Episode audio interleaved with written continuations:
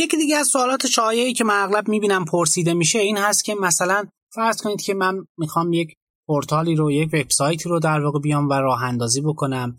آیا خوبه که اینو بیام از محصولات آماده نرم افزاری از CMS های آماده استفاده کنم یا خودم دست به کار بشم و بنویسم؟ حقیقتا به عنوان یک تجربه عرض می‌کنم خدمت شما.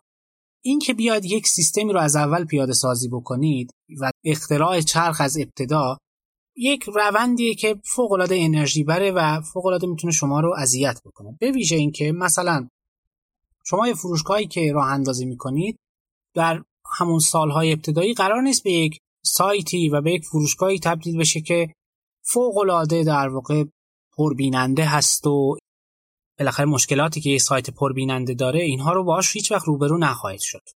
یه موضوع اینه. یه موضوع دیگه اینه که چیزی که ما می‌تونیم پیاده سازی بکنیم توی یک زمان محدود و با یک انرژی محدود خیلی از موارد رو به ویژه موارد امنیتی رو نخواهد داشت. یا باید هزینه خیلی زیادی انجام بدیم که معمولا خب کسایی که در ابتدای شروع یک کار هستن این سرمایه گذاری رو نمی‌تونن انجام بدن. به خاطر همین استفاده از یک سیستمی که آماده هست هزینه‌اش رو می‌تونه کاهش بده. یا اینکه باید خودمون خب اگه این هزینه رو نمی‌تونیم پرداخت کنیم و می‌خوایم من واقعا این کار رو دیگه خودمون انجام بدیم واقعا شاید ما رو خسته بکنه و اساسا بعد از این مدتی چیزی انرژی ما رو به هدر بده و ما رو خسته کنه که اساسا لازم نبوده باش درگیر بشیم.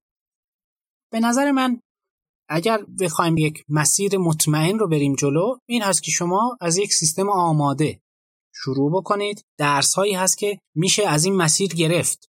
خیلی تجارب به دست میاد. و بعد نهایتا بعد از یه مدتی کار که گرفت به یک درآمدی رسید به یک گردش مالی مناسبی رسید. میشه تیمی تشکیل داد میشه در واقع پروژه رو یا برون سپاری کرد و این رو پیاده سازی کرد. حقیقتا اینکه از ابتدا یهو بیایم مثلا خب کمم نیست هزینهش الان شما بین 50 الی 100 میلیون تومان فکر می‌کنم هزینه پیاده سازی یک فروشگاه آنلاین سفارشی میشه. یعنی کسی از ابتدا بخواد بنویسه و واقعا هم بخواد کامل باشه همه موارد رو درش لحاظ کرده باشن و از صفرم نوشته شده باشه. خب این هزینه ای نیست که هر کسی بتونه در ابتدای کار پرداخت بکنه.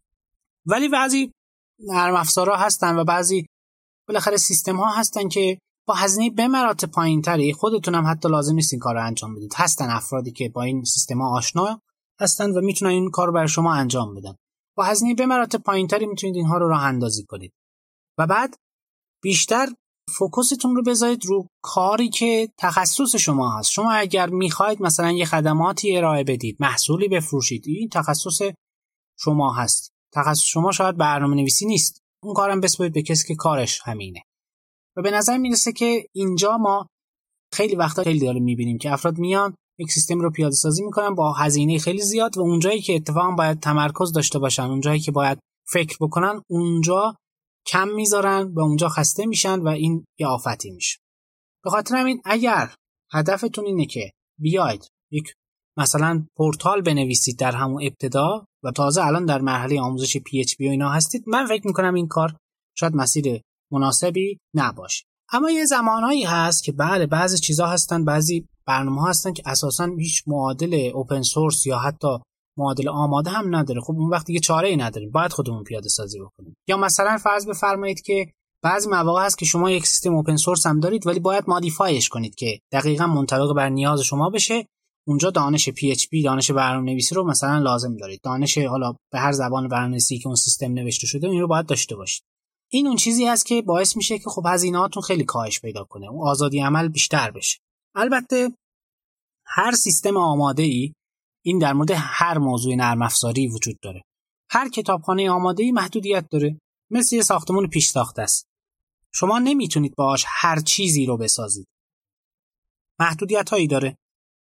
اما خب سرعت خیلی خیلی بهتره. هزینه به مراتب پایین تر ولی اگه بخواید ریزتر بشید جزئی تر بشید مثلا بیاید از آجر استفاده کنید برای ساختن یه ساختمون خب طبیعیه دیگه. این زمان بیشتری می‌بره هزینهش بیشتره ولی خب هر چیزی دلتون بخواد رو تقریبا می‌تونید پیاده سازی کنید. ولی خب این نیاز به یک بنای ماهرتر داره نیاز به یک محاسبات پیچیده تر داره. به خاطر همین اگر در ابتدای کار هستید من اکیدا توصیه می‌کنم. توی استارتاپی می‌خواید راه اندازی کنید می‌خواید کسب و کار آنلاین راه اندازی کنید.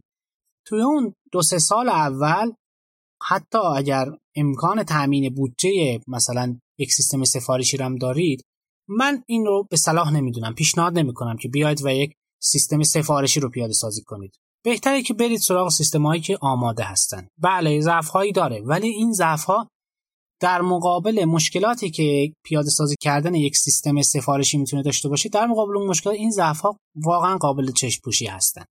خیلی ایدئالیستی و پرفکشنیستی نگاه نکنیم. ما خیلی وقتا این کمالگرایی که وجود داره بعضا این یه آفتی میشه خیلی کسب و کارها هم از همینجا میان و ضربه می‌بینن.